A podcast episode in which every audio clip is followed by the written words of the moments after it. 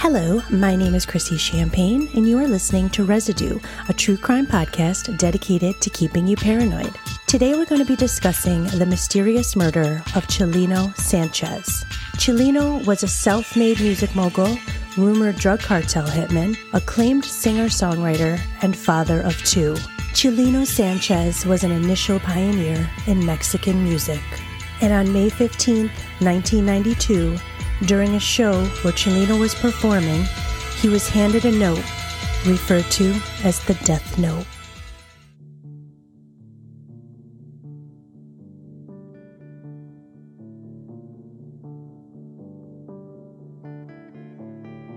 The corrido is a famous narrative metrical tale and poetry that forms a ballad.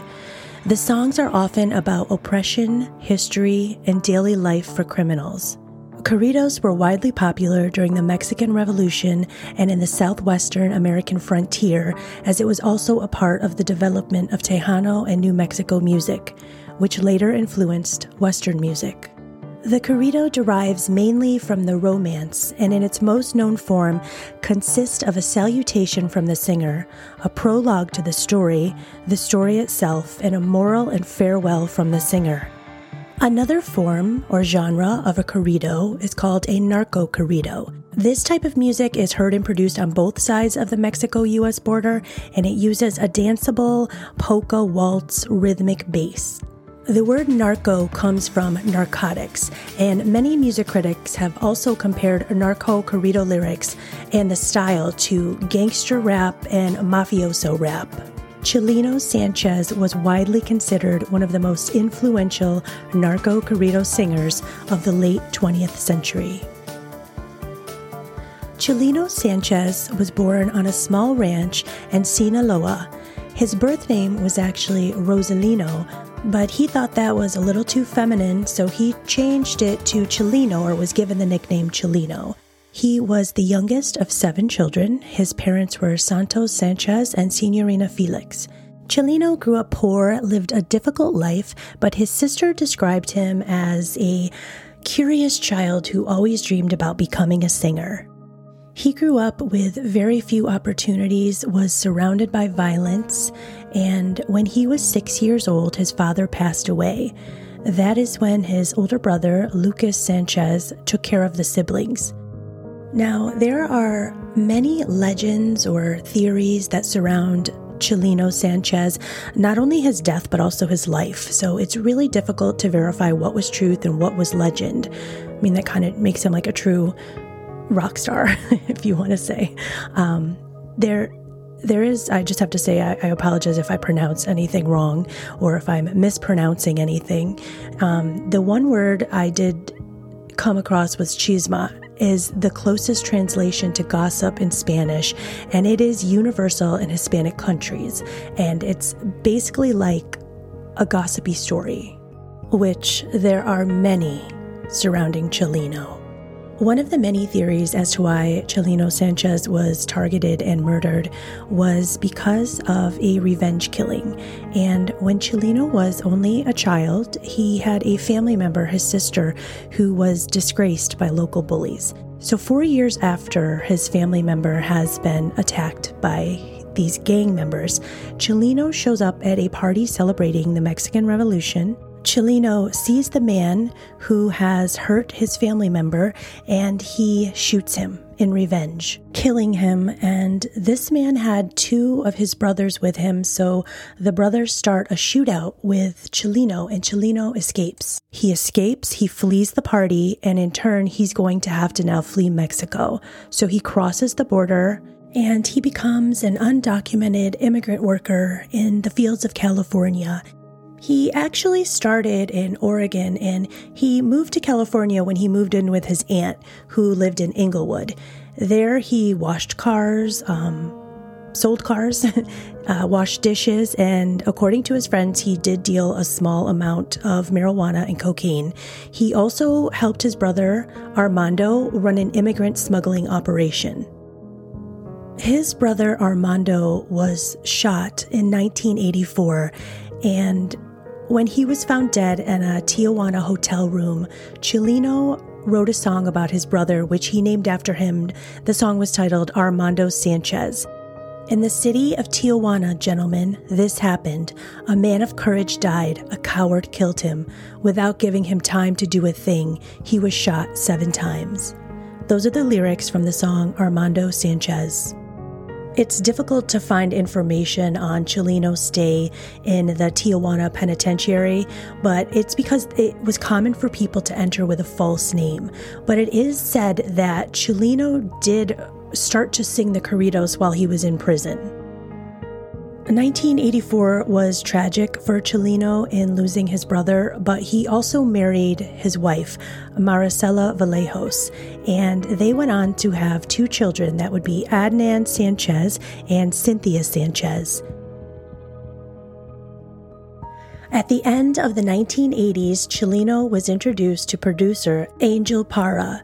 Now, Angel Parra owned a recording studio in Los Angeles called San Angel Studios, and that is where Chalino would record his first cassette tape, and that cassette tape would be called El Corrido del Sapo, which translates to the Frog's Ballad. Chalino's popularity was built on word of mouth and sale of his cassettes in places such as street markets or flea markets. His public following was uh, boosted because of his themes in all of his songs. They were mainly about violence and drugs and cartels. And Chalino, he did write about violence, but he did he also wrote about love. Promoters start quickly booking Chalino at their clubs, and Everyone loved that he sang his songs in his cadence and his Sinaloan slang, and this is something that no big singer at the time had ever tried to do. In 1992, January 25th, Chalino was performing at the Plaza Los Arcos. It was a restaurant and a nightclub in the desert city of Coachella. This event was at maximum capacity. That's about 400 people were in attendance. And during his performance, Chalino began taking song requests from the audience. So, this is shortly before midnight. A man named Eduardo Gallegos, he was a local unemployed mechanic. He was under the influence of heroin and alcohol. He requested El Gallo de Sinaloa, and immediately afterwards, Gallegos, he jumps on the stage and he points a 25 caliber pistol at Chalino. And of course, in retaliation, Chalino pulls out his 10 millimeter pistol from his waistband. He always had a gun on him, and a gun battle began during the middle of this sold out, full capacity show. Eduardo Gallegos, his first four shots hit Chalino twice in the chest, under his armpit, and that, that one struck his lung. And then one bullet hit the accordionist, Ignacio Nacho Hernandez, in the thigh. So Chalino missed Gallegos and accidentally struck a 20 year old in the crowd named Claudio Rene Carranza, hit the fan in the right leg, and that hit a main artery. That fan was later pronounced dead Sanchez and Gallegos are now open fire shooting at each other while a brief chase in the crowd ensues.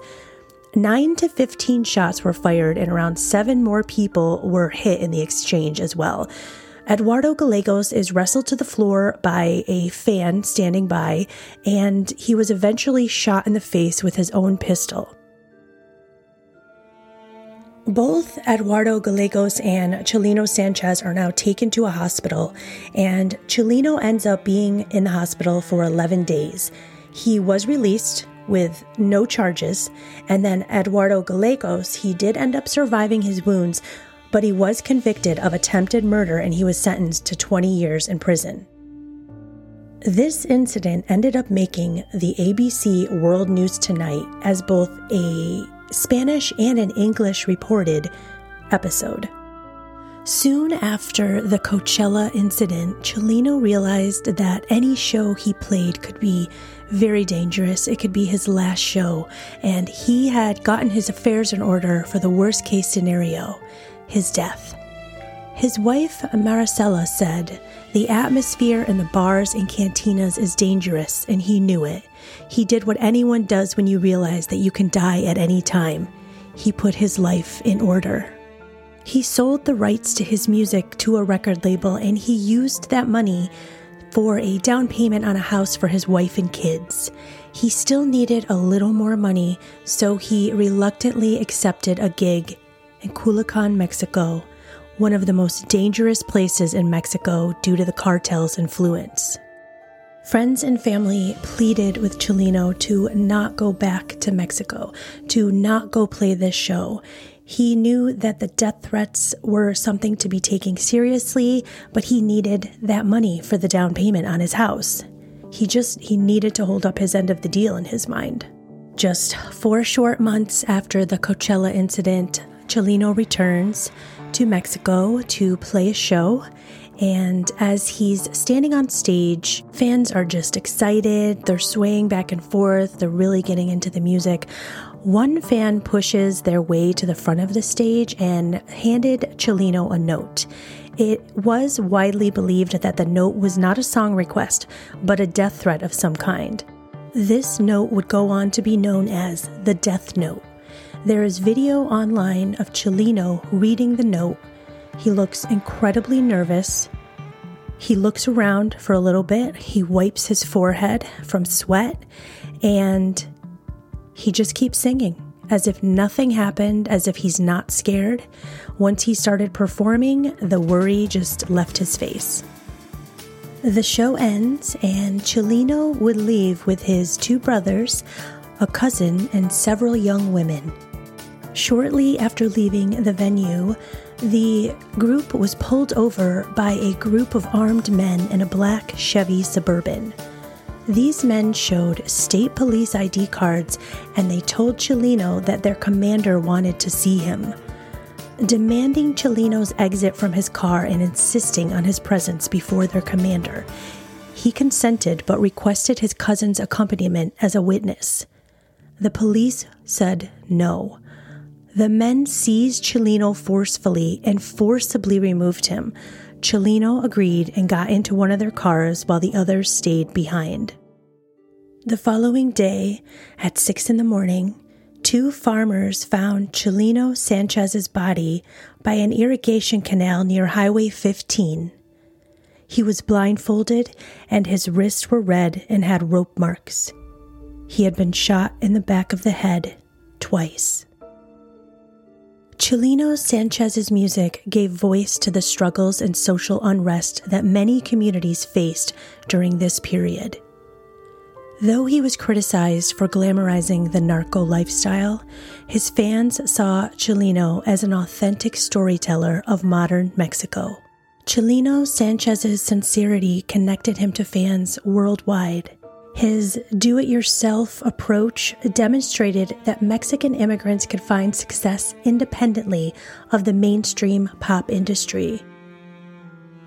No one has ever been charged with the murder of Chalino Sanchez, and to this day, no one knows exactly what the death note said.